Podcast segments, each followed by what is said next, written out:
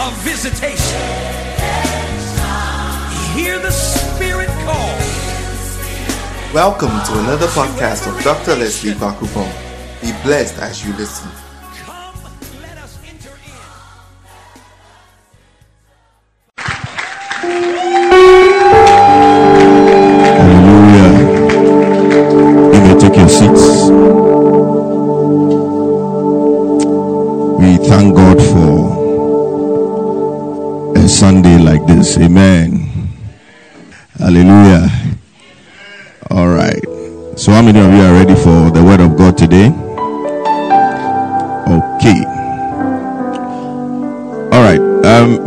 Start preaching, um, I quickly want to introduce, for those of you who are not at midweek service, uh, one of our pastors who has been away for a while and has come back. He's based in the United States. He'll be coming down permanently very soon. He's doing some one or two things. So, for those of you who haven't met him here, we have here Pastor Dr. William Efa.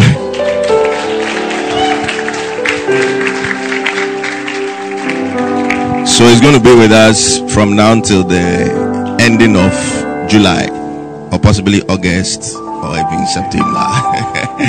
all right. So if you see him around, he's he's one of our pastors. All right.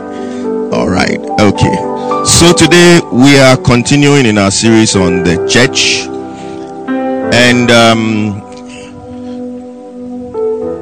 last Wednesday, I think those of you who had midweek service, I spoke on the subject of the church and the supernatural. So those of you who are not around, make sure you listen to the the tape. Amen. All right. Today we are getting to part 16 of the series on the church. And this part is the beginning of a mini series within the series. All right.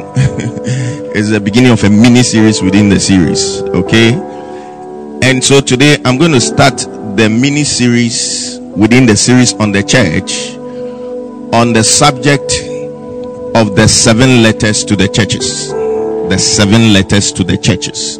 If you've read the book of Revelation before, you know that there's something called the seven letters to the churches.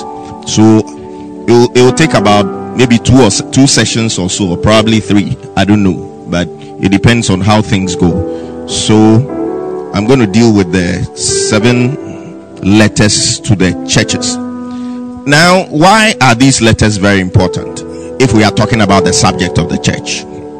I hope you can all hear me clearly. All right.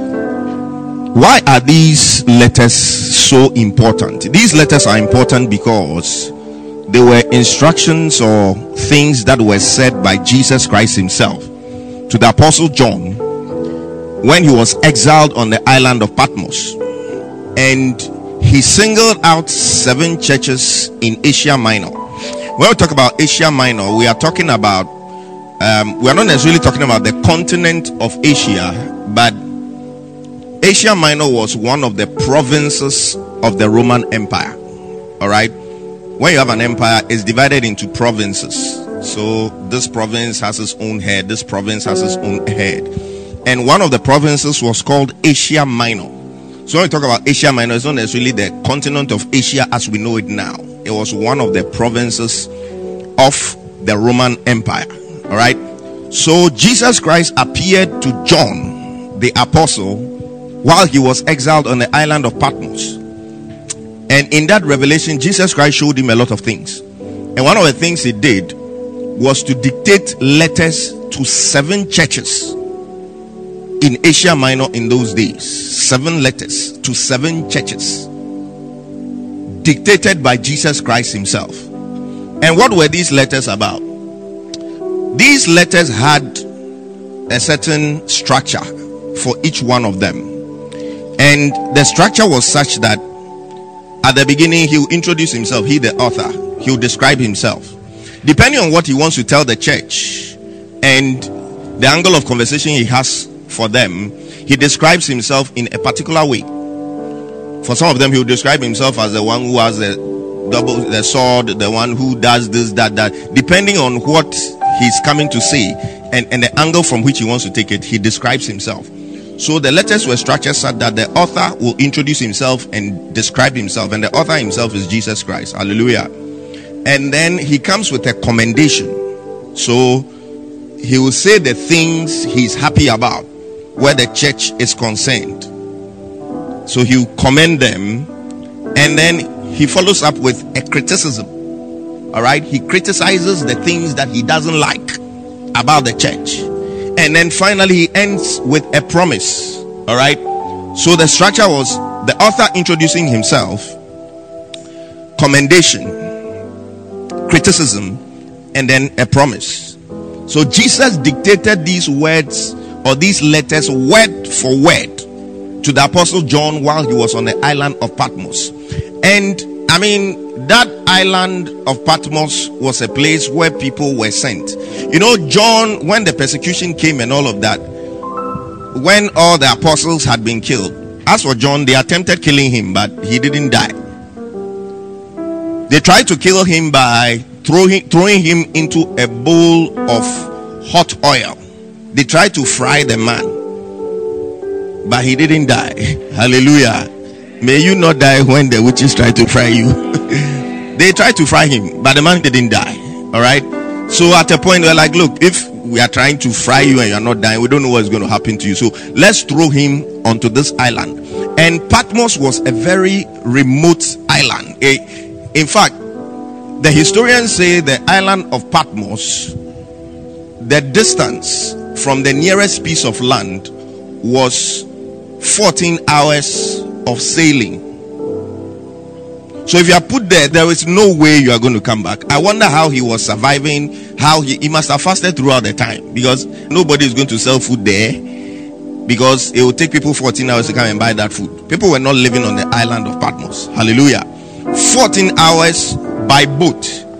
That means if you try to swim, it will probably be like three days. And nobody has the energy to swim continuously for three days where there are no stopovers anywhere. And you have to contend with the sharks and the other wild, you know, fishes in the sea. So, I mean, it was like, it was more or less like a death sentence.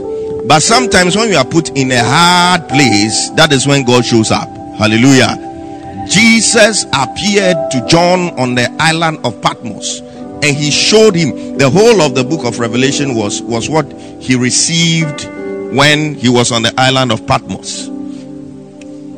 And Jesus dictated letters to be sent. If those letters were going to read those then it means from time to time people used to come to the island because I don't know how the letters were going to be sent to the various uh, churches, but there were letters that were written that were eventually sent. Hallelujah. So Jesus dictated these things and he was pointing out things he liked about the churches and things he did not like about the churches.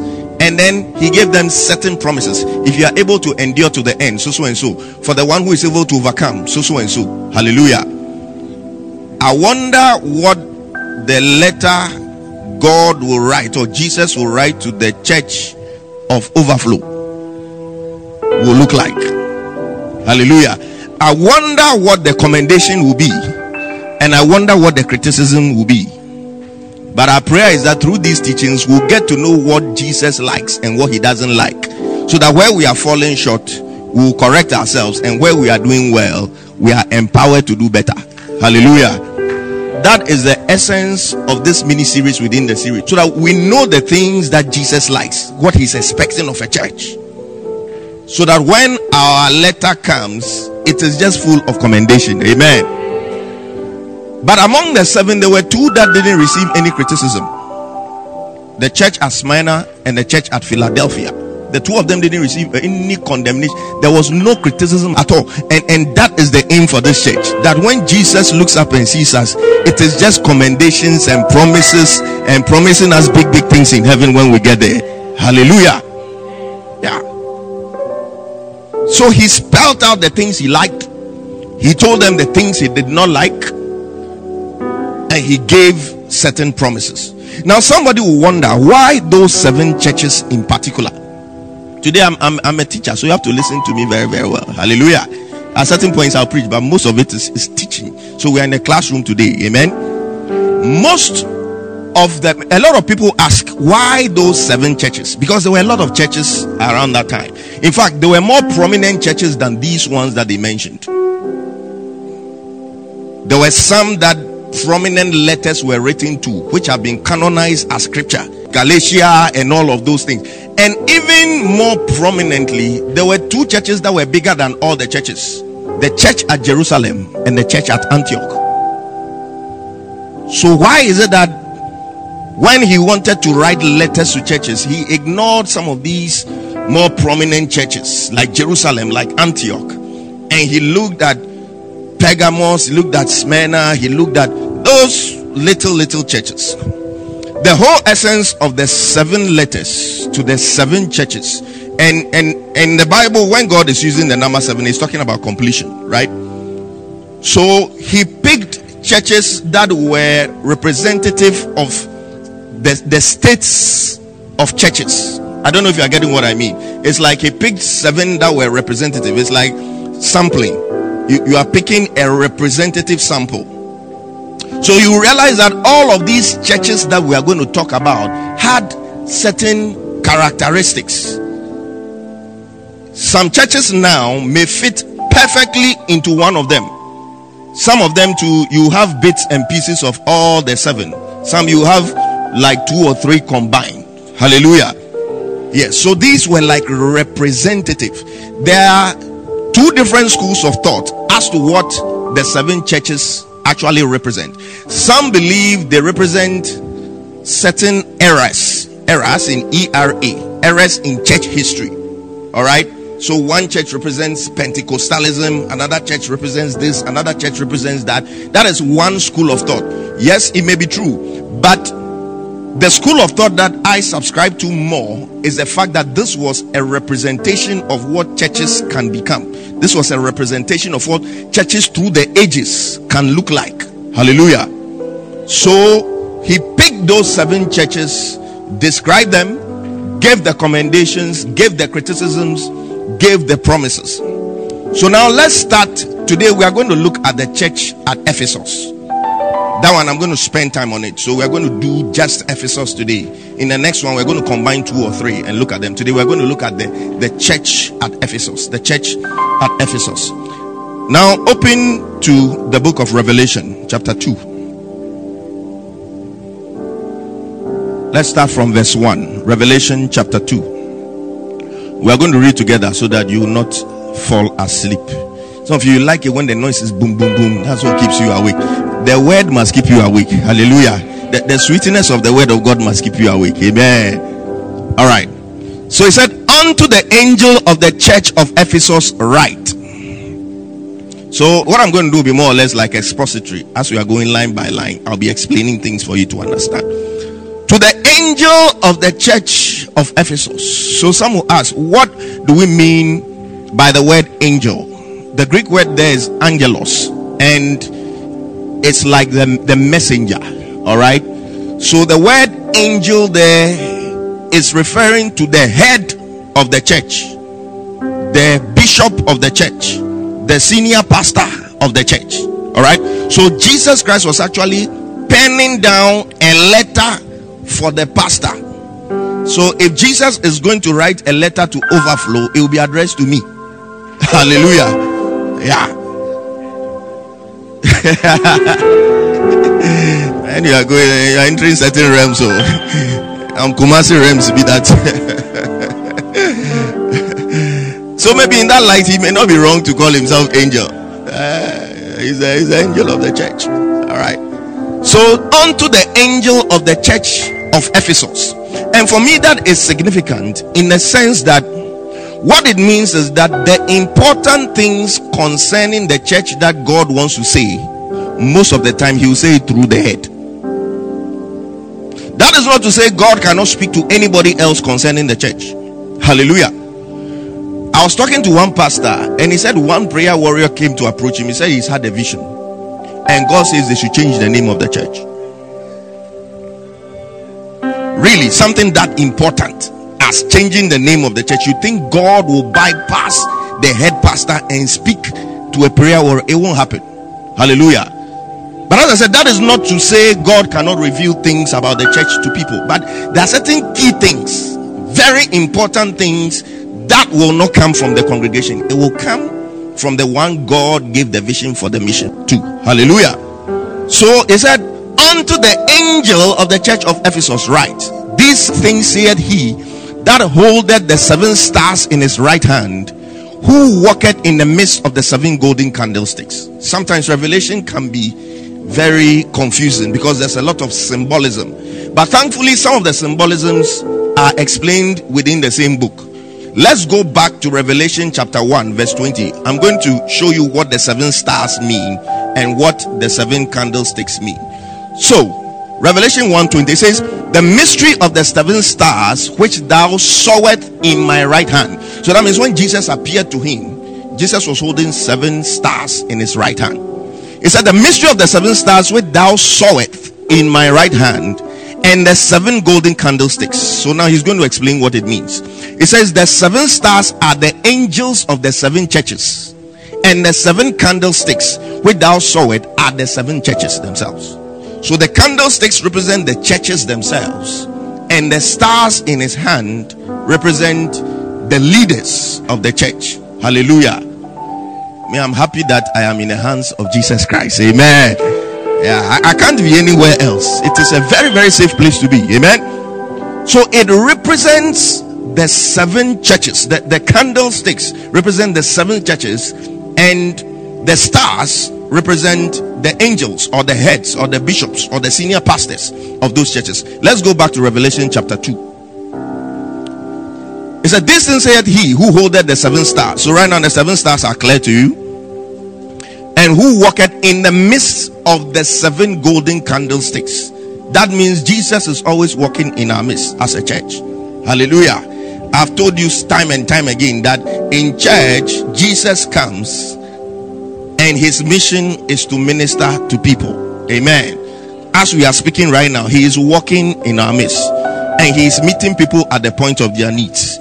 He is healing some sicknesses, killing some bacteria that want to incubate and cause you to be laid in a bed next week. He is turning things in the spirit and opening some doors for some people. Some crying that somebody cried last night. He is answering the prayer as he is walking in our midst. Hallelujah. So he walks in the midst of the seven golden candlesticks. Next. I know thy works. Say, I know thy works. Say it again. I know thy works. This is what Jesus is saying. He's saying he knows our works. Whatever we are doing, he knows. He is very much aware. Very much aware. Before we continue with this exposition, I want to give you a little background of the city of Ephesus. It will give you a good understanding of the setting in which this letter was written. All right. Sometimes when we want to understand the spiritual dynamics of a church, it's important to understand the spiritual dynamics of the city or the town you find the church in. Because sometimes some of the things related to the spiritual dynamics of the city can affect the church. And it's important for the church to be aware of the spiritual dynamics of the place it finds itself. Amen. There was one apostle, he said, anytime he goes to plant a church in a town, he fasts and prays 21 days continues until God opens his eyes to literally see the territorial spirits and the principalities that rule on the land, and he engages them in warfare. And when he has finished dealing with them, he starts the church, and the thing just works like that. So, different territories and different lands have spiritual dynamics. Now, the city of Ephesus was the capital of the province of Asia Minor. It was a very prominent city. Population of about 200,000 to 250,000, which in those days was a mega city. Now you consider that a town or something. You need to be in the millions for you to really be seen as a city. But for those days, 200,000 to 250,000 was was was a lot. It, it, it was a lot of people. So Ephesus was a very prominent town. It was a cosmopolitan center. Cosmopolitan means you don't have just one group of people there. So Accra is a cosmopolitan town. You have Gans here, you have Ewes here, you have people from the north here, you even have foreigners here. Because it was a, a prominent business center, different people from different places all amalgamated there to come and do their businesses and sell their wares and all of that. So I'm just trying to paint a picture of the city before we enter into the church. And it was the third largest city in the entire Roman Empire. It was the third largest city in the entire Roman Empire. It was only smaller than Rome and Alexandria. Alexandria is found somewhere uh, in Egypt. It was the third largest city in the entire Roman Empire. And one very prominent thing about Ephesus was that it housed the temple for a goddess called Artemis. Another name for Artemis was Diana. And why is this significant? It is significant because the temple was considered one of the seven wonders of the ancient world. Like it was it was a wonder of architecture. They they really built that thing and it was a tourist attraction. And why is the issue of Diana so important? Diana was the god of fertility. Was the god of fertility. When you look at the the image of Diana, it was a very lewd image of like a human being with a lot of breasts, like multiple breasts, and some parts they had put a lot of testicles as well because she was supposed to be the goddess of fertility. And one of the major problems in the city of Ephesus was sexual immorality. You see, these things they call gods are actually demon spirits. So if you have a demon spirit of fertility, what do you do for fertility? What do you do to show your fertility? Isn't it sexual intercourse? So the city had a particular problem with sexual immorality. I mean, there are some places you go and they'll tell you that's what this place sexual immorality is the problem. Some places you go, you see a lot of drunkards. It's it's all spiritual. It it all comes from what is ruling on the land. You see, when Adam lost his place, he gave that authority to dominate the earth to Satan. That was why when Satan was tempting Jesus Christ, he said, He showed him the whole world. He said, It has been given unto me. By who? By Adam and Eve. They handed it over to him. So actually, Satan dominates in certain places until the children of God go there and exercise authority and overthrow the powers of darkness. Hallelujah. So, this place with this demon spirit of Diana operating on the land, the major problem there was sexual immorality. All right. So, these are some some facts about the city of Ephesus. Now, let's go back to Revelation chapter 2, verse 2. He said, I know thy works. Say, I know thy works. So God knows our works. He knows what we do. So this is like a, a commendation. All right. He was commending them that I know your works. So works are good. Amen. It's good to do charity work. It's good to help the poor. It's good to build schools. It's good to build hospitals. It's good to have foundations that will build orphanages. Hallelujah. It's part of our responsibility as Christians to influence the world, not just spiritually, by getting people baptized in the name of Jesus and baptizing them in the Holy Spirit and things like that. It is important for us to affect society in the secular sense of things as well. Amen. I've been telling you that it's a good thing for Christians to go into politics. Because if we sit down and we allow the unbelievers to walk in the corridors of power, they will enact laws that will bring us trouble. Parliament is beginning to play with the idea of shutting down churches and you know things like that. I was listening to radio over the weekend and somebody actually raised a motion in parliament this week. And the speaker of parliament has taken it up. They are forming a committee. Nobody knows how that is going to end up. And it's all because some people are just misbehaving. People are just misbehaving. It's, it's become too much you go to youtube social media pastors insulting each other competing here and there flaunting your wealth why wouldn't they say you should start paying taxes so people are really misbehaving And so Parliament has taken it up. It is a good thing to regulate, but the regulation has to be done by spiritual people. Because this is not a secular matter. If you don't get spiritual people to regulate such members, you end up persecuting the church rather than trying to protect people. Hallelujah. Yeah. So we shouldn't just be interested in locking ourselves in a room and praying and receiving power and receiving the Holy Spirit, and that is it. We must affect society. Hallelujah. Some of you, you are meant to be directors of big, big influential companies. And you will use your anointing, your giftings to direct them in the right direction. Amen. Ah, direction is a quantity. That's what direct. If you're a director, you are a quantreful. you give a quantre. Hallelujah. Yeah, so, so that gift of yours may not necessarily be meant for the pulpit. Joseph's aquantre wasn't for the pulpit.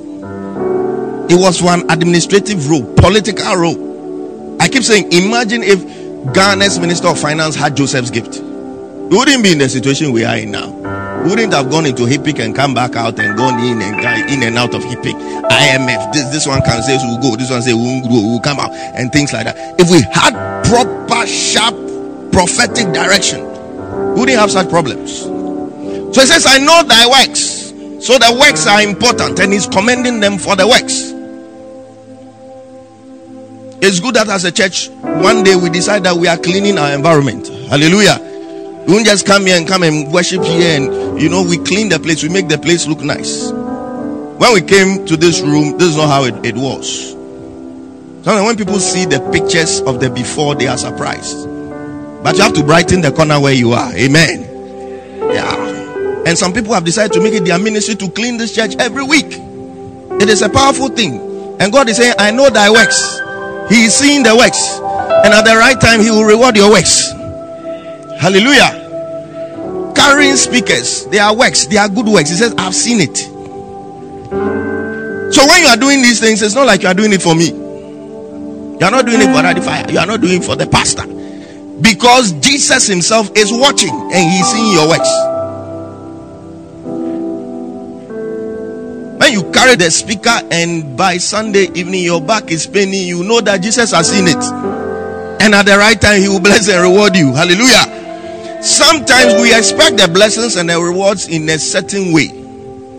In fact, we have limited the word blessing to finances, to visa, to having a wife, to getting married, to traveling to America. Those are just little aspects of blessing. Hallelujah. The fact that you can sleep and wake up is a big blessing. It's a huge blessing. There are people who can't sleep. It's a huge blessing to be able to sleep and the fact that you even got here safely. Just yesterday, some former Arsenal player, they say he had a car crash and he just died like that. 35 years gone. But we we sit in cars, we sit in trotro, we sit in Uber. Done Uber, Uber is giving you discount. Faithful, what do you call it? Co- uh, customer. Very soon you'll be owning your own fleet of Uber cars. Some of you don't believe I'm prophesying. I say very soon you will own your own fleet of Uber cars. Yeah. So he says, I, I have seen your works. Nothing you do in the house of God goes unnoticed by Jesus. Even if I don't see it and I don't commend you and I don't congratulate you and I don't send you a text message of appreciation, know that Jesus Himself is seeing it and He's the one we are doing it for. Hallelujah. Because sometimes people can get bitter in church because they feel they are doing something, they are working hard, and nobody is commending them. Nobody is saying good things about them on the pulpit. Pastor doesn't put me in the sermon and use me as an example. Serious offense, like the person is offended. I look at the way I'm, I'm very consistent. Look at the way I come to church early. The day you were preaching about uh, punctuality, you should have used me as an example. I mean, to I feel good in my seat small. But pastor didn't mind me, so I'm annoyed. God has seen your consistency. He has seen your faithfulness. He has seen your hard work. He said, I know thy works. I know it. And thy labor, the work, the hard work, the sweeping of the floor. Those who carried the chairs for the rest to come and sit down yesterday, may the Lord bless your life. Your labor. I know it. Senior most labor going from house to house, visiting people, inviting people to church. Sorry if you also do it and I don't mention your name. Even Jesus selected seven representative churches. So Senior Mo is the representative of all of you. Hallelujah. Ah. he said, I know your works and your labor and your patience. Ask somebody, are you patient? Ask another, are you patient? He said, I've seen your patience. That means you're a very patient church. Sometimes we are not we are, we are not patient with God. You pray a prayer once and you expect a, a, a reply the, the very next minute. If it doesn't come, you start doubting God.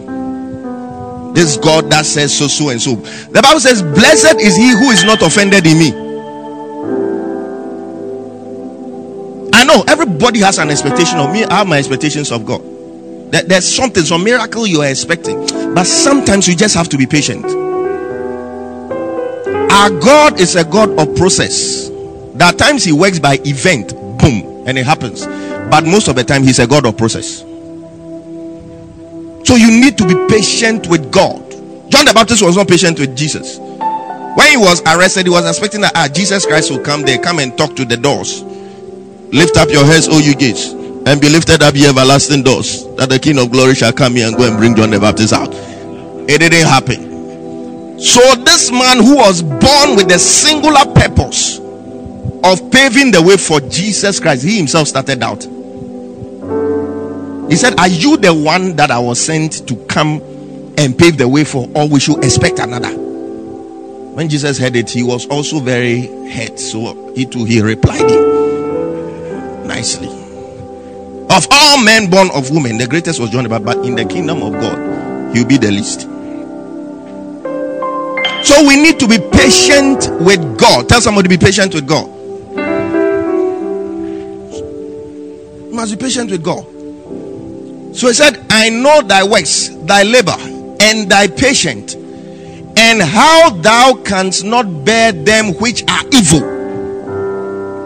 You see, the, the summary of the church of Ephesus is that it was a conservative church, a legalistic church. Very conservative, very legalistic. It's like it's it's like the church that has its structures well put in place. Everything is in order. They have worked hard to, to create a certain structure. He said, You can't bear them which are evil. Th- There are churches like that. Some of the very established churches, they can't bear certain things. So the things that the newer, more active churches will just gloss over. No, no, no, no, no. Strict. It's like they, they can't take certain things. You understand? They can't take certain things. You can't bear with them which are evil. And thou hast tried them which say they are apostles and are not. These structures. You can't just come and do anything. There is a system that will sieve you and try you and test you before they give you their pulpit. Hallelujah. This church, I don't give this pulpit just to anybody to come and preach. And some people they come and preach and they come and impart all kinds of spirits. By the time they are leaving, last has entered the hearts of the people. They and lay hands on them and impart all sorts of things. Some people come and cause confusion.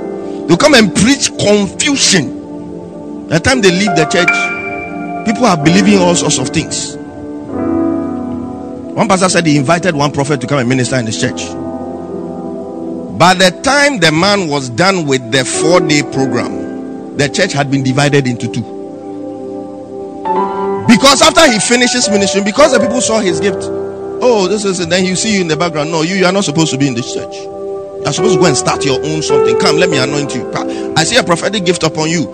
And as a prophet, you must be under a prophet. You understand? Your, your, your pastor is not a prophet. So come, let me pray for you. And then you connect. They say he was just, he just scattered the flock like that. When you have proper structures and proper systems, some of these things cannot happen. Somebody just surfaces and the person shows some gifts. No, then straight away you make the person something. You make the person something.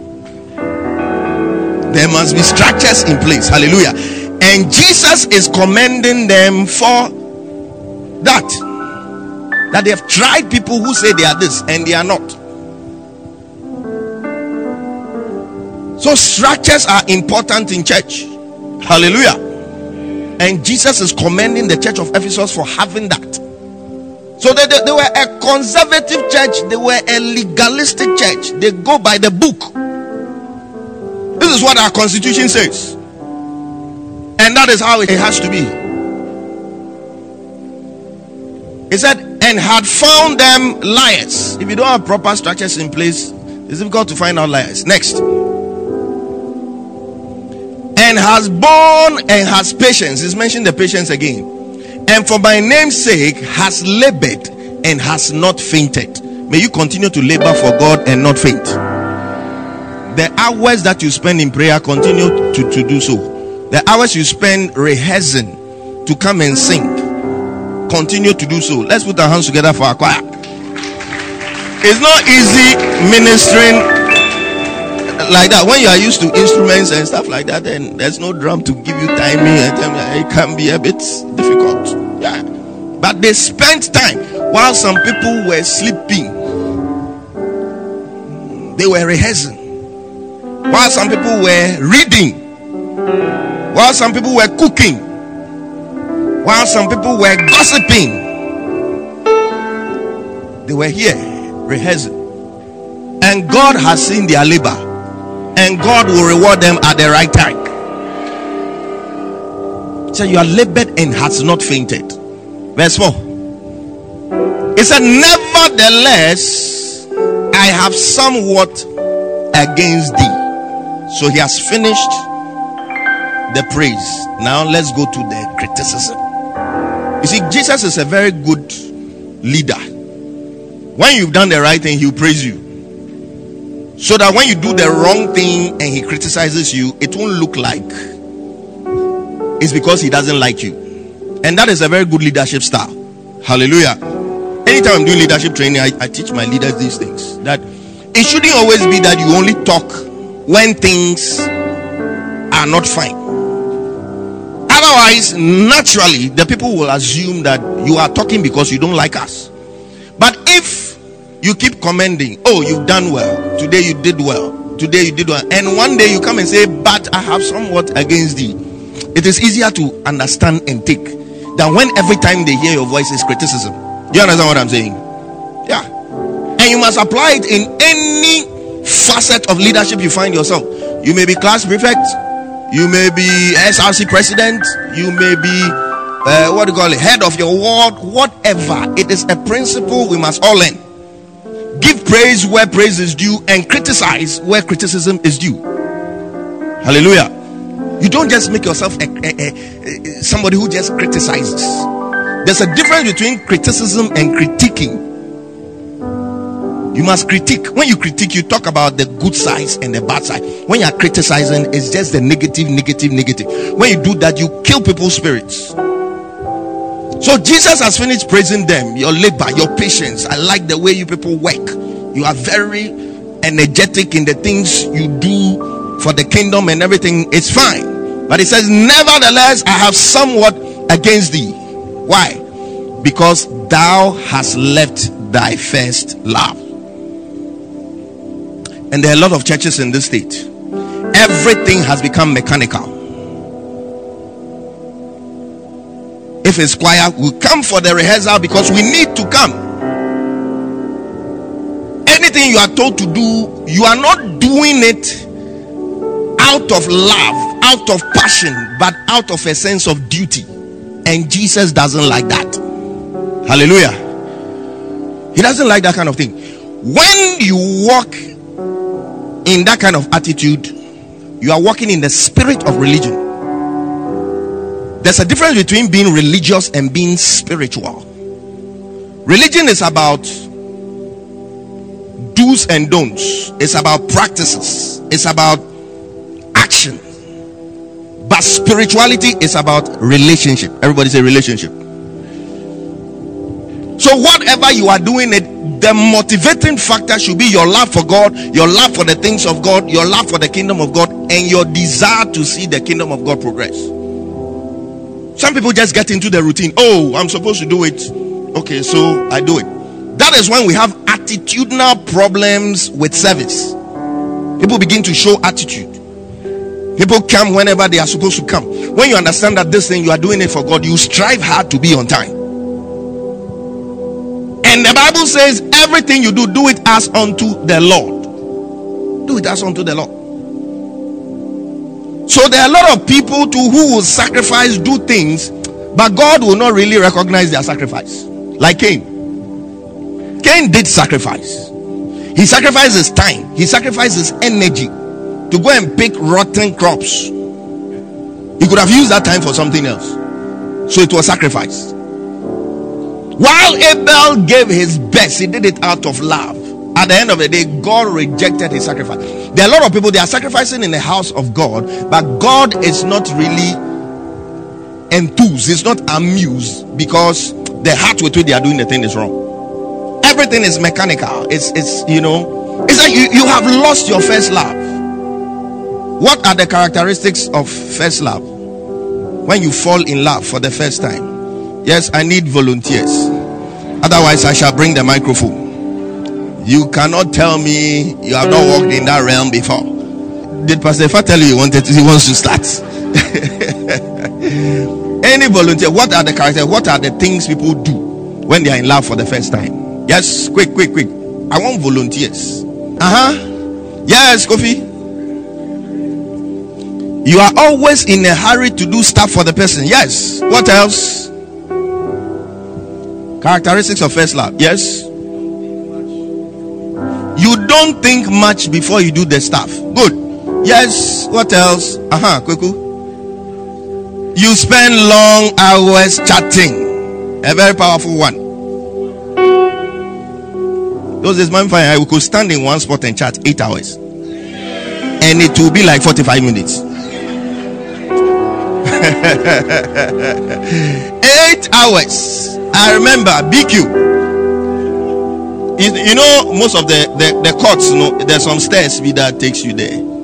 She'll be at the top of the stairs. I'm down there with my one foot on the stairs like that. We chatting, ah, time look, eight hours. And it's like 45 minutes. It's not like you're sitting down. No tiredness, nothing. What do you mean by tiredness? Yes, more more things you do. yes, what are some of the things? Yes, you, you spend long hours chatting. Uh huh. What else? Somebody said you don't think before you do things. Yes. They are always on your mind. Yes. Why are you looking in that direction? Is he talking to you? they are always on your mind. Yes, what else? Uh-huh. You hardly see their faults. You don't get offended. Some of you you're offended with God all the time. Your love has gone good. When you love God, you don't even see it when it's like you you interpret everything with scripture and you are happy. Everything that happens in your life, you are you are glad. Yes. What else? What else? Yes. You always want to please them. Exactly. You always want to please them. Even your dressing, you dress nicely. After a while, when you have become, you say, Hey, Charlie, the hair, no, you just do it anyhow. After all, what? You have become like brother and sister. Hey. Yes. What else? There are a lot of characteristics. Yes. Exactly. You put up your best behavior around them.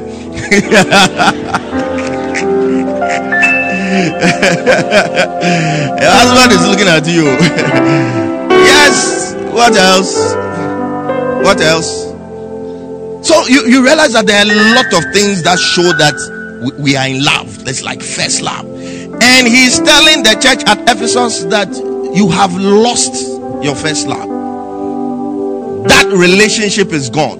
You know, in a relationship, you can get to a point where, even in marriage, it's like you are doing things because they have to be done. You talk because you have to discuss the children's fees. You have to discuss how to get the children this and this and that. Everything has become formal. And that is how a lot of people, their relationship with God has become. No passion, that, that zeal that you had at the beginning. And those things show in a lot of ways. One of them is the enthusiasm with which you come to church. The enthusiasm. The excitement with which you come to church. When you got born again fresh. I had a friend, he used to walk from Teshie-Nungua to Kaneshie for church service every Sunday on foot. That's what we call first love. Teshie-Nungua, he will walk. He didn't have money to pay car. He will walk. After church, he will walk back. And throughout his walking back, he's praying in tongues. That is first love. When the zeal of God is fresh, you will do anything to fellowship with the brethren. But he said, You have lost your first love. The church of Ephesus used to be a very vibrant church, radical, and you know, things like that. When you go back, go and read Acts chapter 19. Acts chapter 19. When when the Holy Spirit fell on them for the first time, they started seeing the power of God. People who had charms, because the city of Ephesus there was a lot of occultism and stuff like that. There were people who had charms, they had things. You, you let's go to Acts chapter 19, verse 1. Give me NLT for that one. We'll read through it very quickly. Verse 1. It said, While Apollos was in Corinth, Paul traveled through the interior regions until he reached Ephesus on the coast, where he found several believers. Next. Did you receive the Holy Spirit when you believe? He asked them. No, they replied. We haven't even heard that there is a Holy Spirit. Next. Then what baptism did you experience? He asked. And they replied, The baptism of John. Next. Paul said, John's baptism called for repentance from sin, but John himself told the people to believe in the one who will come later. That is Jesus. Next. As soon as they heard this, they were baptized in the name of the Lord Jesus. Continue. Then, when Paul laid his hands on them, the Holy Spirit came on them, and they spoke in other tongues and prophesied. So they received when they received the Holy Spirit for the first time. Next. There were about 12 men in all. Continue. Then Paul went to the synagogue and preached boldly for the next three months, arguing persuasively about the kingdom of God. Continue. But some became stubborn, rejecting his message and publicly speaking against the way. So Paul left the synagogue and took the believers with him. Then he held daily discussions at the lecture hall of Tyrannus. Next. This went on for the next two years so that people throughout the province of Asia, both Jews and Greeks, heard the word of the Lord. So that church in Ephesus was actually planted by Paul himself. Next. God gave Paul the power to perform unusual miracles. Unusual miracles. Continue. When handkerchiefs or aprons that had merely touched his skin were placed on sick people, they were healed of their diseases and evil spirits were expelled. So that means they were seeing signs and wonders in the church. They were seeing miracles. They were experiencing the supernatural power of God. Next. A group of Jews were traveling from town to town, casting out evil spirits. They tried to use the name of the Lord Jesus in their incantation. So it's like they are combining the fetish things with, I mean, you now you are demon possessed already. You want to go and cast out a demon. And let's see what happened saying, I command you in the name of Jesus, whom Paul preaches. That means you yourself, the Jesus, you don't know him, you don't have a relationship with him. In the name of Jesus, whom Paul preaches. The only thing you know about Jesus is that Paul preaches him. I pray that you not only know the Jesus whom Dr. Leslie preaches, but you know him for yourself. He said to come out. Next, let's see what happened. Seven sons of Sceva, a leading priest, were doing this, and let's see the result of it. But one time when they tried it, the evil spirit replied, I know Jesus and I know Paul, but you, who are you? You see, it's, it's a spirit of religion. They, they they don't have an understanding of what they are doing. They've seen somebody do it, so they are doing it. And what happens to them? Then the man with the evil spirit leaped on them, overpowered them. Seven men oh, and one demon possessed man, and attacked them with such violence that they fled from the house naked and battered. One man against seven people. When he was making one man naked, the six should have run away. I don't know why you should stand there. for this demon possessed man to strip all of you. I don't know. There's some small amount of foolishness in this one. Me, I, I just don't get it. Next. The story of what happened spread quickly all through Ephesus. I'm just trying to tell you the, the state of Ephesus spiritually in the beginning. To Jews and Greeks alike, a solemn fear, say a solemn fear, descended on the city, and the name of the Lord Jesus was greatly honored. Next. Many who became believers confessed their sinful practices. Next, and see what happens. A number of them who had been practicing sorcery brought their incantation books and burned them at a public bonfire. The value of the books was several million dollars. So, so this was what was happening. They were seeing the hand of God. They were seeing the power of God. They were seeing miracles. They were seeing deliverances. People were repenting of their bad acts, bringing their incantation books. Some of you, when you got born again, you burned certain CDs. You got rid of certain kinds of music, certain kinds of movies, things that were hindering your work with God because your zeal was so strong. But after the love for God went away, you started compromising on certain things. Let's go back to Revelation chapter 2. So, this was the state of the church before. He said, You have left your first love left your first love. Let's go on and see what he continues to say. He said, Remember wherefore from whence thou art falling. And this is a word to all of us. Remember from where you have fallen. And repent and do the first works. Say the first works. A lot of believers, the things they used to do when they became new believers, they don't do anymore because they think they have matured out of them. We think we think we've grown out of them. Daily devotion was like, hey, no Bible, no breakfast. They said these things are for baby Christians. They are not for baby Christians. Where you had daily guide, daily power, devotionals that we're using, and when you miss one day, you felt like as if you had committed adultery. Consistency It says, Go back to the first works, return to the first works. If you're a preacher, you can easily think out of maturity, you will lose your personal relationship with God. You can be a leader, and the people you are leading know God more than you because you are just interested in leading. When you open the Bible, you don't say, God, what do you have for me? Every time it's about God, what do you have for the people? You are waiting for the next big revelation to go and spew out to people so they know that you are a good preacher. And your own relationship with God is suffering. It says, Go back and do the first works. Sometimes we call it maturity, we call it experience. There's a time in our walk with God where the direction in which we must mature is to mature backwards. We need to mature backwards go back to those elemental things, those basic, simple things. You see, sometimes we try to make Christianity too complicated. Christianity is very simple.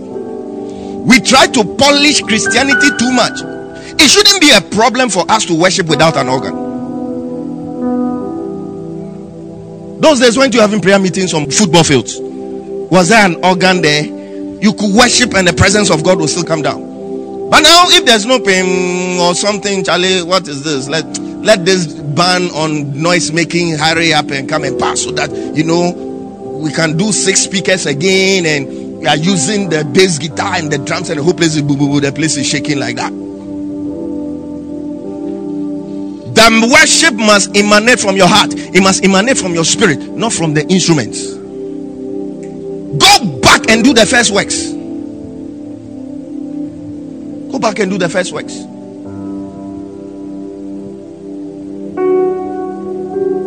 When you could feel free in church and lift up your hands and worship, but now you are matured, you are you are papaish. Sometimes it can be a problem when you are in front too. It can be a problem. The lifting up of the hands is like everybody is watching. Your your attention is on the people who are looking at you when your attention should be on the one who sits in an unapproachable light and has heaven as his throne and the earth as his footstool, not men and women sitting on is it plastic or metallic or leather chairs. He said, Go back and do the first works. In a lot of church, the pastor doesn't take part in praise and worship. The papa walks in when everything is over. Just introduce him, he comes to preach. I have a big problem with that. You are not too big to worship God. You are not too big to lift up your hands. When you feel like growing prostrate, go. When you're coming to church, come with the mentality of God. Today, mess me up small. I, I am too well packaged. Can't Mess me up. By the time I go to that, my makeup should be messed up a bit. Some of you, your makeup is more important to you than the tears that will flow when you are worshiping God out of true love. When, when people love somebody, the thought of the person can even bring tears into their eyes. When you are singing the song and the tears are coming, you are worried about the mascara and the pawns. He said, Go back, do the first works. Be like a child once again in the presence of God.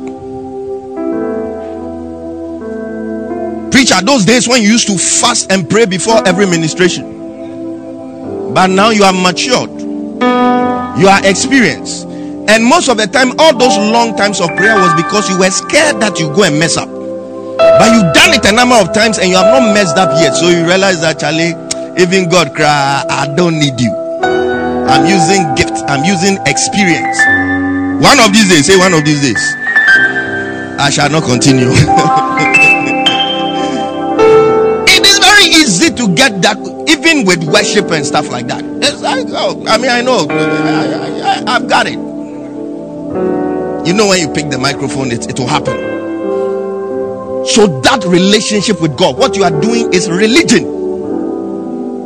It's just religion. Anytime you come to stand here to minister when you have not communed with God and not spent time with God, you are being religious, you are not being spiritual. There's a difference between skill and anointing, there's a difference between talent and anointing. When anointing is ministering, you know. Talent will thrill you for five minutes. When the person sits down, it's forgettable. But anointing, even when the skill is not up to scratch, even when the sound is, is, is not good, even when the, the voice is nasal, the impact lasts. And that is because the person came out of communion with God before coming to minister to you. I pray that you go back to the place of the secret place you don't just come here and come and stand here and, and minister to people. No. Just because you have become experienced. Just because you, you've done it so many times. There are times when you are caught unawares. That is different. But make the effort to spend time in God's presence before you come. Sometimes, even when people are going to, they don't even ask God what God wants them to preach. It is the last revelation they had in their Bible study. Whatever the case, that is what I must preach. I have to go and release that revy for the world to see that me too I did. Meanwhile, God wants you to preach something else. If you are preaching and you are very sensitive to the Holy Spirit, eh, there are times your sermon can change five minutes before you are called. It's happened to me several times. In my mind, oh, this is what I'm going to preach. I get there and it's like there's no peace, there's no flow in my spirit where that one is concerned. And God just drops something back and realize that this is the direction God wants you to go. I tell you that on Wednesday, the sermon I preached, I didn't have any notes. That was not what I was planning to come and preach. That's why I didn't have any notes. I just took this thing as a dummy. There was nothing on the church and the supernatural in here. What I preached was what the Holy Spirit wanted me to preach.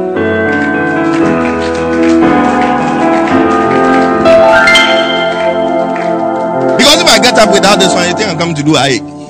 People think I'm coming to do I. So I had to just pick it. There was nothing in here like that. It's it's about God. Somebody say it's about God.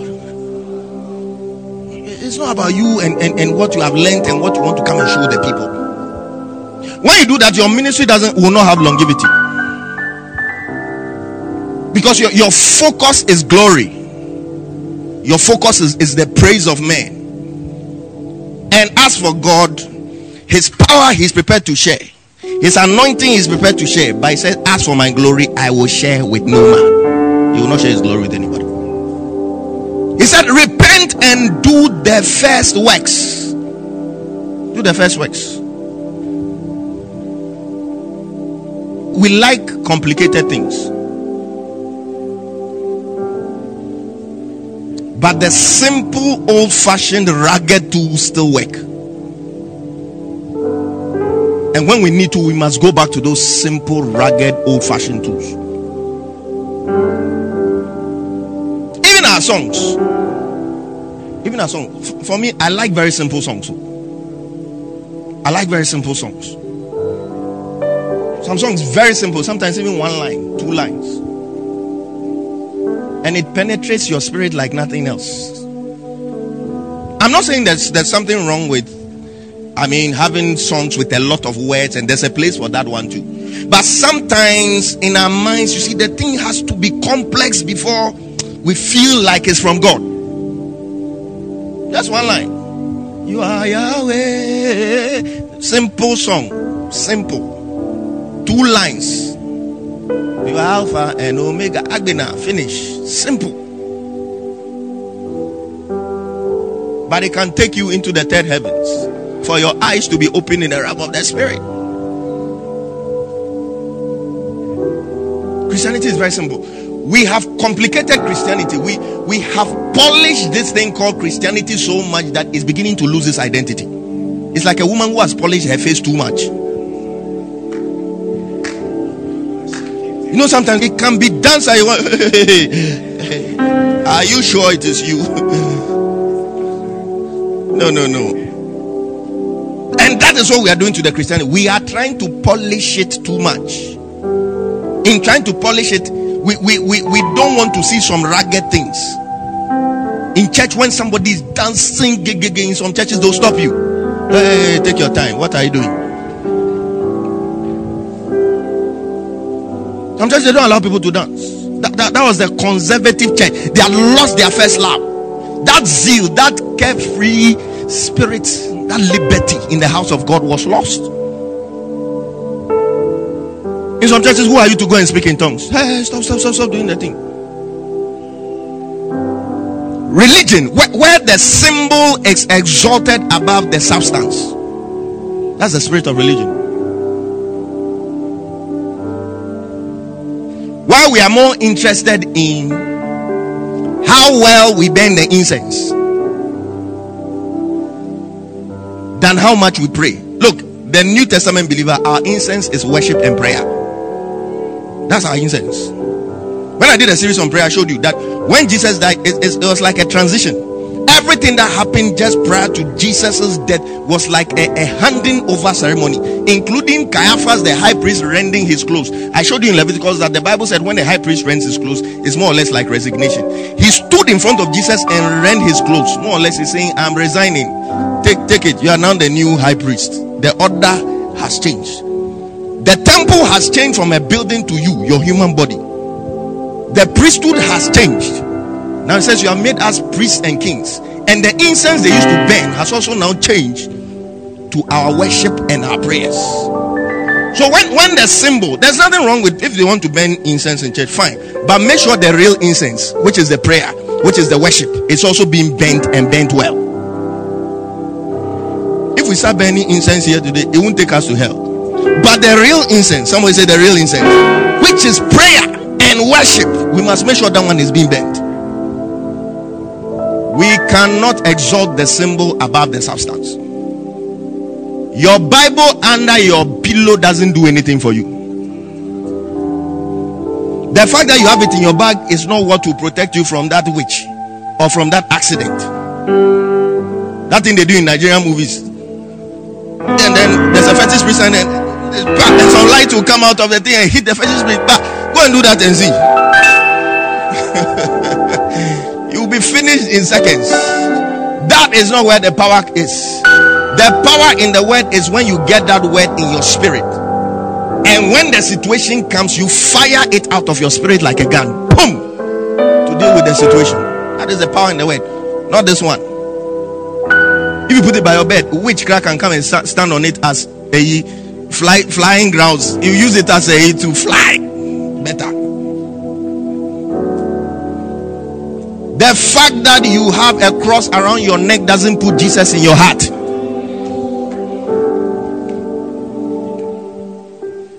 We have exalted the symbols above the substance.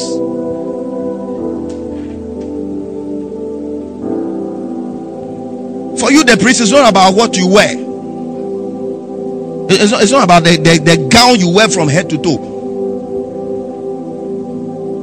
It's about what is in your heart.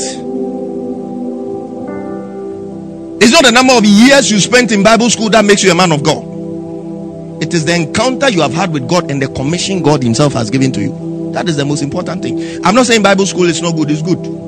It adds to you, but that is not what makes you a man of God. It's not about the title you carry apostle, prophet, doctor, doctor.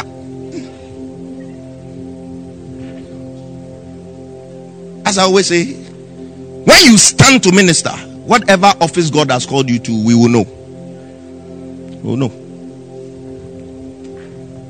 It's not bad to have titles when you deserve them. But some people are focusing too much on the titles. And they are not doing anything in the kingdom. It's like all about titles. It's all about Charlie. This is and this and that and that.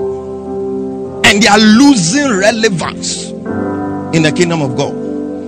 And the Bible is telling us we must repent and go to the first works. Go back to the first works. Continue. He said, But this thou hast is commending them again. That thou hated the deeds of the Nicolaitans, which I also hate. Now I explain what I will explain what the Bible means by the deeds of the Nicolaitans. Later in the same Revelation chapter 2, verse 16, they mention the, the, the Nicolaitans again. But this time around, it talks about the doctrine of the Nicolaitans. Who are these Nicolaitans? The Nicolaitans were a certain sect within the church that preached things that were not biblical. And later I'll show you the origin of the Nicolaitans. And you realize that everybody must pray for God to guard their heart. You can't be complacent. You, you can turn into something and you not realize you have turned into something. What was the Nicolaitan doctrine? The Nicolaitans preached that there was nothing wrong with sexual immorality. They said fornication and adultery were in the law of Moses, and Jesus Christ has come and done away with that law. So those things don't apply anymore. Does that sound familiar to you? We, we still have the doctrine of the Nicolaitans disguised in, we call it something else. Give me Jude 4, NLT. Or you want me to say Jude 1 4? Jude is only one. It says, I say this because some ungodly people have wormed their way into your churches, saying that God's marvelous grace allows us to live immoral lives. And he goes on to say, the condemnation of such people was recorded long ago, for they have denied our only Master and Lord Jesus Christ. I read a transcript written by one of the ancient fathers of the early church called Irenaeus, and was quoting certain things in the Nicolaitan doctrine. And one such statement said that if you don't have sexual intercourse every day, you will not have eternal life.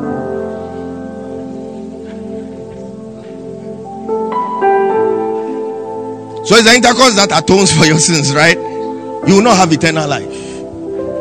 And these people in their meetings, what we call love feasts, and love feasts are supposed to be time when you eat and share fellowship.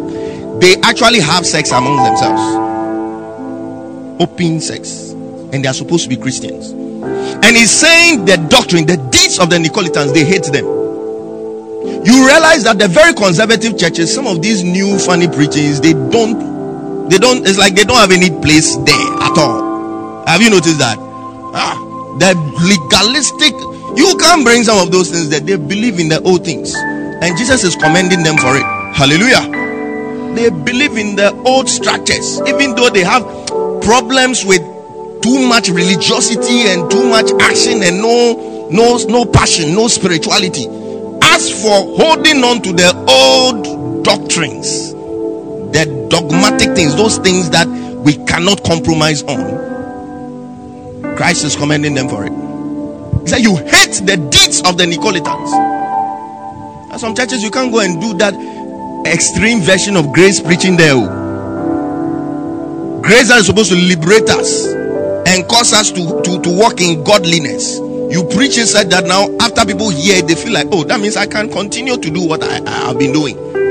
That is not a grace message. That's not what the grace of God does. Hallelujah. So, where from this Nicolaitan doctrine? That's what I'm saying. We should all pray that God will preserve us. The Bible says, from time to time, examine yourself to see whether you're in the faith. You can drift and you don't know you have drifted. Who was the founder of this Nicolaitan doctrine? It's a man called Nicolaus. Say Nicolaus. That's where the Nicolaitan doctrine came from. And who was this Nicolaus man? He was actually a deacon in the church. Say a deacon. Ordained by Peter himself. Apostle Peter.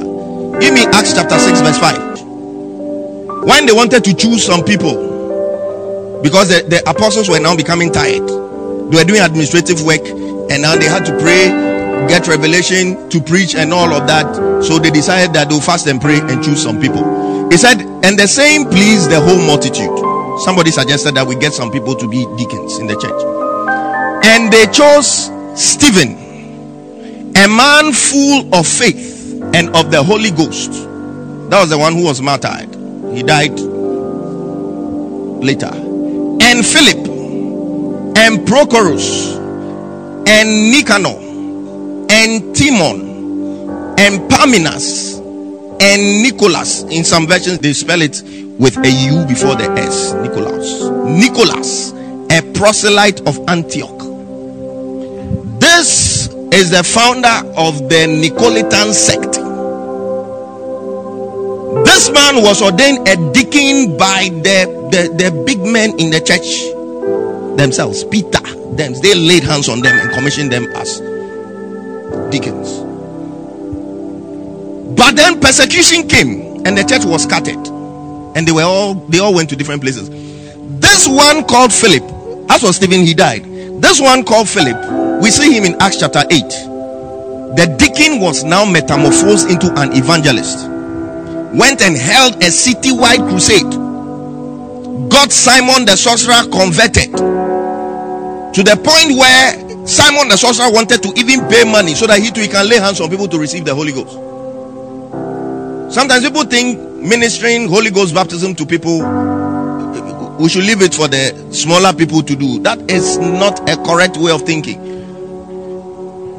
This same Stephen or this same Philip, he had worked miracles. He had raised cripples, he had cast out devils, he had done so many things. But when it came to baptizing people in the Holy Ghost, the Bible said he called for the big men. He called for Peter, was it Peter and John, to come. And it was after they had laid hands on the people and they received the Holy Ghost that Simon the sorcerer came and said, Look, Uh, let me give you some money so that you give me this power. He never offered money when he saw the miracles. He never offered money when he saw the, the, the devils being cast out. There is something about impartation. Hallelujah. Something about impartation. But that's not what we are talking about. So this man, when persecution came, they were, they were scattered. So Philip found himself in Samaria. He found himself somewhere else. And that was when he started changing. You see, that is what can happen when you are outside the sphere of influence of the fathers. You can change and you will not know. You see, now it's easier because there's telephone. You can do WhatsApp video call. You can do Skype. But those days, communicating was difficult. It had to be through a letter. And even that one, Somebody will have to ride on horseback long distance before you get a reply and stuff like that. When that link was cut, those who knew Christ for themselves, it showed. Those who had a relationship with Christ for themselves, it showed. And those who were just being religious, those who were just doing eye service, like this man, they started teaching wrong things. And that was what resulted in the Nicolaitan doctrine.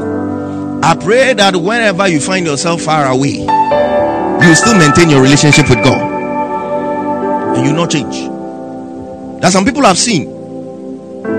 I've been in Korle Bu for a while, so I've seen people. House job time when they move out of Korle Bu like this, they just become different people. It's like you see them later in there. Like I'm sure some of you have heard of some of them.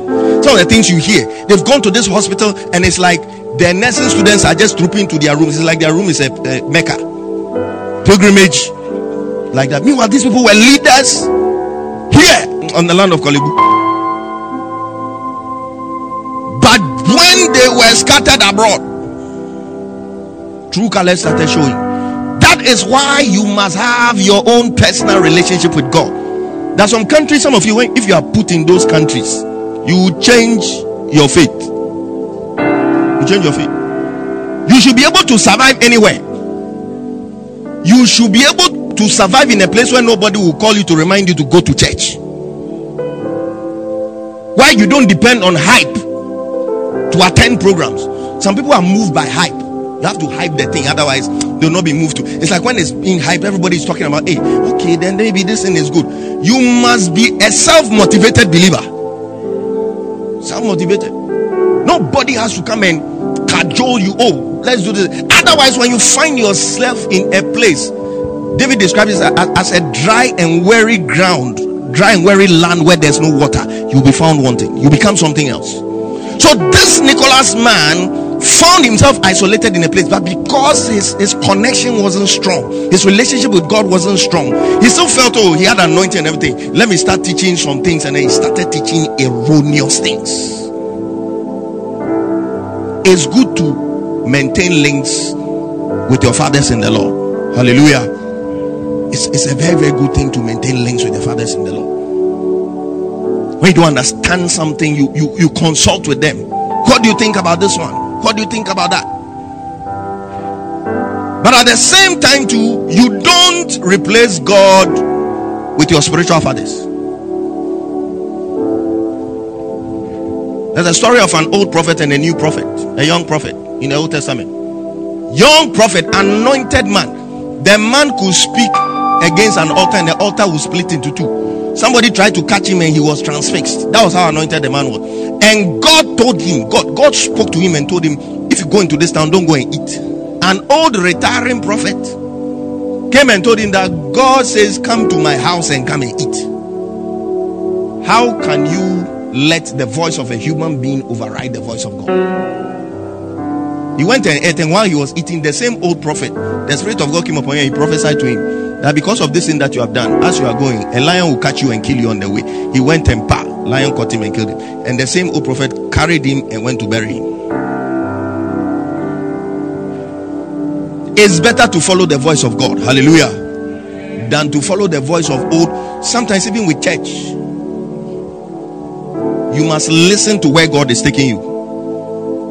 You don't necessarily follow what an older or uh, an already existing ministry is is is, is doing. Sometimes it's like okay, I'm modeling the ministry around this. There's nothing wrong with it. But when you have heard God clearly that go in this particular direction, you don't go following tradition. You follow what God has said. Hallelujah. My prayer for us today is that wherever we have fallen, may our love be resurrected. May, may the first love that we had, that zeal that we had for the things of God, where we were uncompromising with sin, where, where we felt bad even when we spoke a lie. Now we lie and it's like we don't even feel anything because in our minds we have categorized them as small sins. But to God, every sin is a sin. The lie is as bad as the fornication. The lie is as bad as the adultery. I pray that God will bring us back to that place where we'll be like children in His presence again. Where we are not inhibited by what we see, we are, we are not inhibited by who is around us. When we come to God, it is all about Him, and our heart that is, is panting like the deer, the heart of the deer pants for the water brooks. I, I pray that our prayer life will be enriched once again our communication with God. That thing that when you have your first love, you want to talk to that person all the time. I pray that it will be re- re- restored unto us today in the name of Jesus. I speak a revival into your spirit. I, I speak a, a, a restoration into your spirit. I speak a rekindling of the flame and the fire of the Holy Spirit into you once again. That passion that was gone, that zeal that was gone, let it come back once again in the name of Jesus. The Bible says, if the spirit of he who raised Christ from the dead dwells in you, that same spirit shall quicken your mortal bodies. Let there be a quickening. Let there be a stirring in you. Lift up your voice. Begin to pray right now for a restoration. Say, Lord, take me back to that place. Take me back to that place. Take me back to that place. The place of my first love. Where I was crazy about the things of God. Where I was excited about the things of God. Where church was exciting to me where I never wanted to miss a time of prayer, where I never wanted to miss a time of fellowship. Oh, lift up your voice and pray in the name of Jesus. Lift up your voice and pray in the name of Jesus. Lift up your voice and pray in the name of Jesus. Lift up your voice. Come on, I'm not hearing you. We pray louder when we are binding demons. This one, we are asking for a restoration of that first love. We are asking for a restoration of that first love. We want to go back to that place a restoration of that first love. A restoration of that first love. Lord, take us back to that place. Take us back to that place. The place of renewal. The place of, of, of, of, of resurrection of our passion. In the name of Jesus Christ of Nazareth, the Son of the living God. Where when you wrong God, you feel it in your spirit. You you you you are unhappy some of us have come to that point where even when we wrong God, we don't feel anything. It's like life just continues.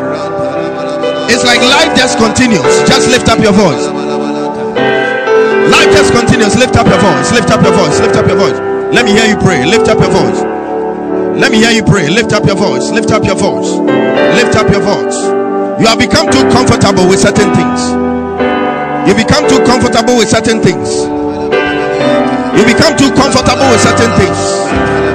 That sensitivity to sin. That sensitivity to sin. Let it come back. Let it come back. Let it come back in the name of Jesus Christ of Nazareth. Where we've taken the grace of God for granted. As I said, some people have taken the blood of Jesus and it's like in a bucket in their houses. You, you even contemplate the prayer you pray for the forgiveness of the sin even before you commit the sin. Oh Lord, bring us back to that place where the fear of God comes back. Where the fear of God comes back. Take us back to the place of the fear of God. Lift up your voice. Lift up your voice. Lift up your voice. In the name of Jesus Christ of Nazareth. In the name of Jesus Christ of Nazareth. Lift up your voice. Come on, lift up your voice and pray. Lift up your voice and pray. Lift up your voice and pray. Lift up your voice and pray. Lord, take us back to the place. Take us back to that place where we long for consistency, where we long for intimacy, where we long for intimate fellowship with you. In the name of Jesus Christ of Nazareth. For some of you, it's been a long time since you even heard the voice of God. It's been a long time since you spent even 30 minutes alone with God. But it was not so some time ago. Some of you, you can't even remember the last time you fasted on your own. You can't remember the last time you decided that I am afflicting myself. I am going before God. I am going to commune with God. The only times we fast is when we need something, when we need a breakthrough, when we have troubles, when we want God to move in our lives. But God wants you to come back to the place of intimacy. God wants you to come to the place of intimacy. In the name of Jesus, lift up your voice. Lift up your voice. Lift up your voice. Lift up your voice. In the name of Jesus, lift up your voice. Reconnect with God. Reconnect with God. Reconnect with the Holy Spirit. In the name of Jesus Christ of Nazareth. Reconnect with God.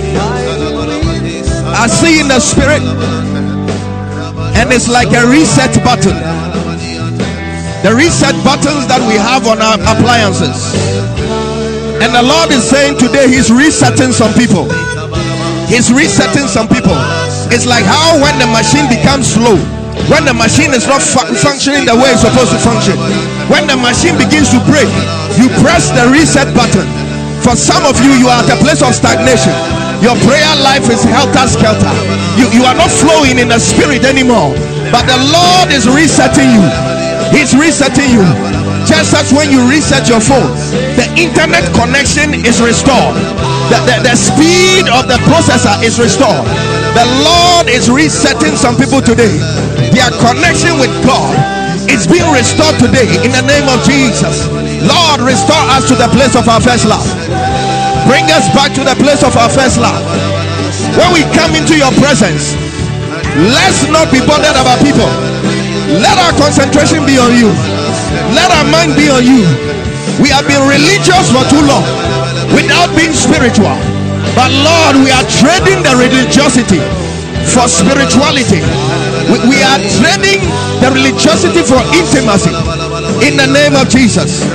We trade it for intimacy today in the name of Jesus. In the name of Jesus. In the name of Jesus Christ of Nazareth. Oh, lift up your voice and pray. Lift up your voice and pray. Lift up your voice and pray. Lift up your voice and pray. Pray that the Lord will make you an addict of the secret place. An addict of the secret place. That place where it is just you and God. Be addicted to the presence of God. In the name of Jesus Christ of Nazareth. Addiction to the presence of God. In the name of Jesus Christ of Nazareth. Some people like fast food joints. We like our football. We like our series. Everything else but spending quality time alone with God. The only time we commune with God is when we come to church. But Lord, restore us. Restore us to that place of intimacy. Restore us to that place of intimacy. In the name of Jesus Christ of Nazareth. Restore us to that place of intimacy. In the name of Jesus Christ of Nazareth. Don't get tired of praying. Reconnect in the spirit. Reconnect in the spirit. May a revival begin to well up in your spirit from today. May an awakening take place in your spirit from today. In the name of Jesus Christ of Nazareth. You want to come against every spirit of complacency. It's one of the biggest problems to our intimacy issue. We, we become too complacent in the things of the spirit. We want to pray that Lord, let the spirit of complacency leave my life. Lift up your voice, begin to pray in the name of Jesus Christ of Nazareth. Lift up your voice and pray in the name of Jesus. Every spirit of complacency, complacency, in the name of Jesus. Every spirit of complacency, let it leave, Lord, in the name of Jesus. Every spirit of complacency, in the name of Jesus Christ of Nazareth, the Son of the living God. In the name of Jesus Christ of Nazareth, the Son of the living God, let every complacency leave us. In the name of Jesus, let every complacency leave us, Lord. In the name of Jesus. Let complacency be far away from us, Lord. In the name of Jesus. We want to pray against compromise. It's two C's complacency, compromise. Many people have compromised on certain level on, on many levels. We, we have we have watered down the standards. Places where black was black and white was white, now we've turned them into gray. I want to pray that Lord deliver me from compromise. I've compromised in certain places. And you want to pray for the strength to overcome every form of compromise. Lift up your voice, begin to pray in the name of Jesus. Father, we come against compromise. We come against compromise in the name of Jesus Christ of Nazareth. Where it is black, let us say it is black. Where it is white, let us say it is white. We have mixed the world with the church and we can't even tell the difference anymore. Our standards have become the standards of the world. Our measuring rods have become the measuring rods of the world. But Lord, let there be a separation in the name of Jesus. Let there be a sifting. Let there be a shaking. Let the, the, the black be clear and let the white be clear. We are tired of the gray things in different aspects of our lives. Compromising at work, compromising in relationships. In the name of Jesus Christ of Nazareth, the Son of the living God. In the name of Jesus Christ of Nazareth, the Son of the living God. Finally, you want to pray for preservation. The Lord preserve me. Wherever I find myself, preserve me. Let my principles not change. Let me not water down my principles. Let my yes be yes and my no be no. In spite of where I find myself, whoever is around me, let me be bold enough to continue to stand for that which is right.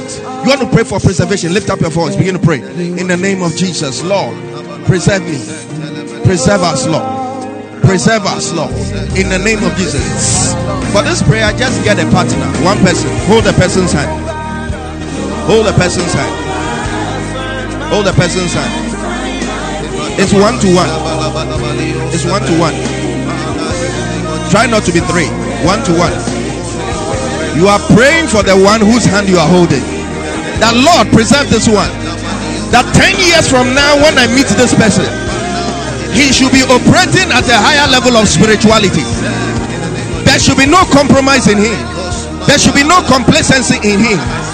Pray for divine protection. Pray for the hand of God to be upon this one. Pray that whatever weaknesses the person is battling with, by the power of the Holy Spirit, he or she shall overcome in the name of Jesus. Pray for preservation. Pray for preservation. Pray for preservation. In the name of Jesus Christ of Nazareth, a son of the living God, Lehatose, preservation, Lord. Preservation, Lord. Preservation, Lord. Preserve this ones, law. Preserve them until you are coming in the name of Jesus. Preserve them blameless until you are coming in the name of Jesus. Preserve them until you're coming in the name of Jesus. In the name of Jesus Christ of Nazareth. Lord preserve. Lord preserve. Lord preserve. Lord preserve. Still praying for the one you are holding. Pray that the Lord will meet the person's heart desire. That one desire on that person's heart that is topmost on his or her agenda. You want to lift up your voice right The Bible says, He who watereth shall himself be watered. You want to pray that God, whatever is topmost on the person's prayer list, let things begin to move in the spirit. Let angels begin to move in the spirit. Let doors begin to open in the spirit. Lift up your voice. Begin to pray right now. In the name of Jesus Christ of Nazareth, the Son of the living God. In the name of Jesus Christ of Nazareth. Every desire upon the heart, let it be met in the name of Jesus. Let that prayer be answered in the name of Jesus. Show yourself strong on behalf of your children in the name of Jesus Christ of Nazareth, the Son of the living God. Let your power be made manifest in the name of Jesus Christ of Nazareth, the Son of the Living God. Lift up your voice. Lift up your voice. Lift up your voice. Lift up your voice. Lift up your voice. In the name of Jesus Christ of Nazareth. In the name of Jesus Christ of Nazareth. Their hearts desire, Lord. Final prayer. If you've been listening to the news, security intelligence has it that some terrorists have crossed the border into Ghana from Burkina Faso. We've been expecting these things to happen for some time now, but it looks like now the time has come. They are infiltrating the system, and their agenda is actually to blow up churches. Their agenda is to kill Christians. But in the Bible, the Bible says, at a point, the king caught James and he beheaded him. And when he saw that the Jews were happy, he caught Peter also.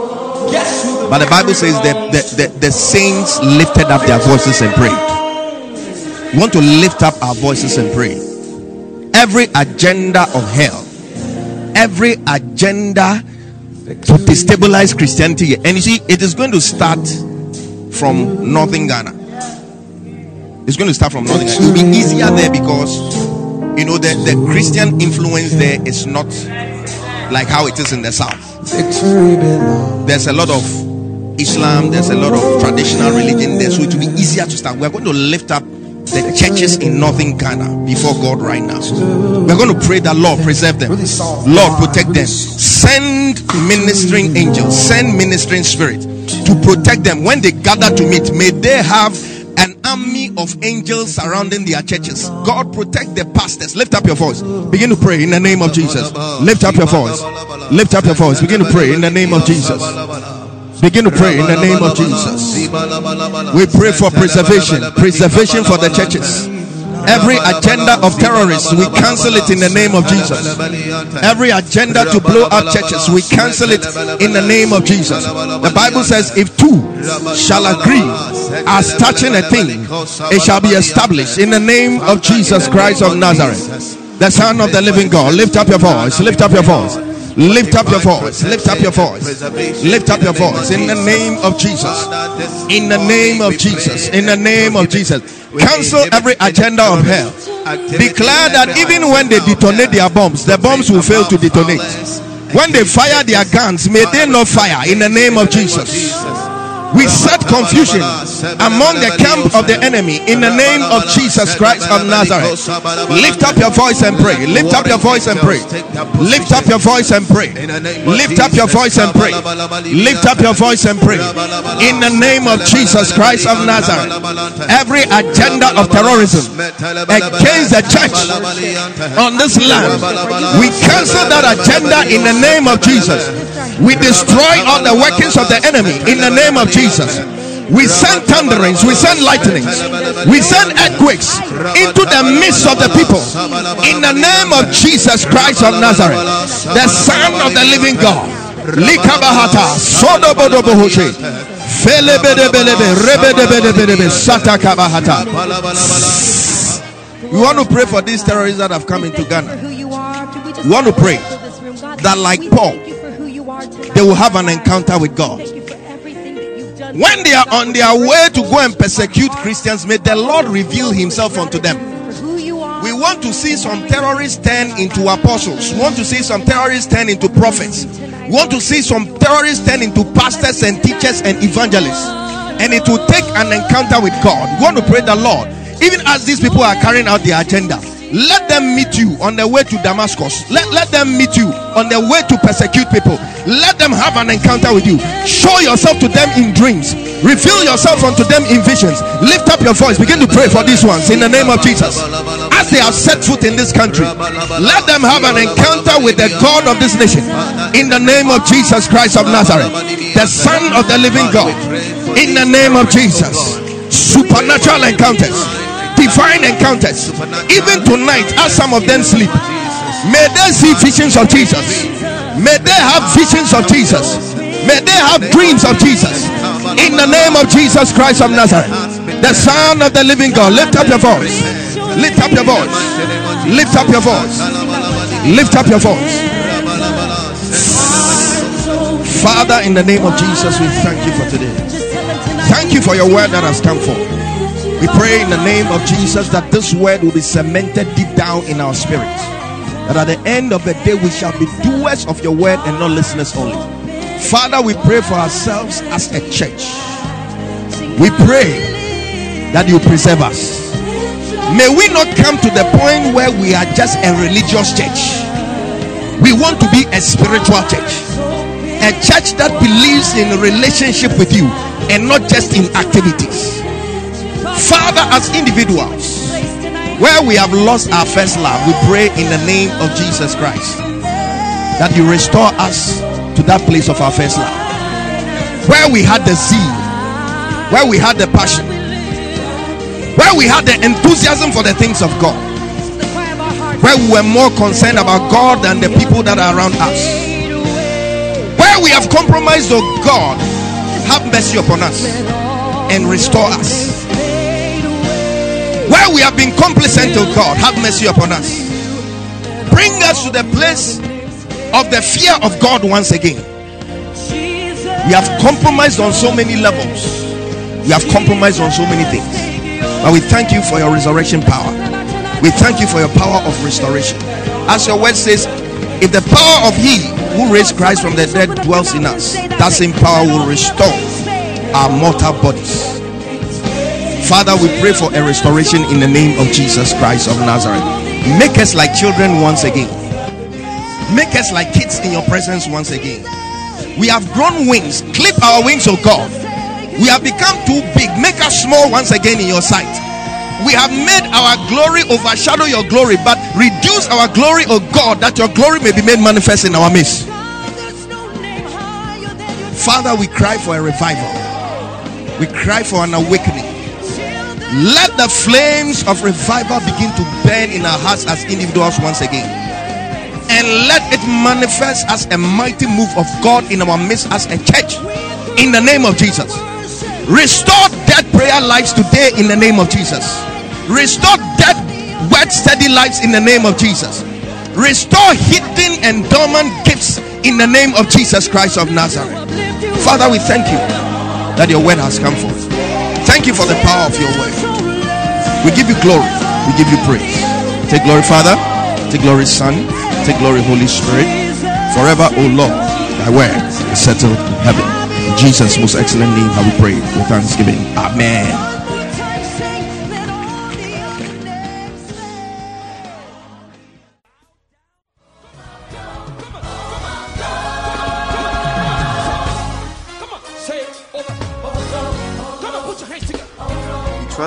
Blessed by this message. For information on how you can receive more teachings from the man of God, reach us on 024 873 7250. Stay blessed.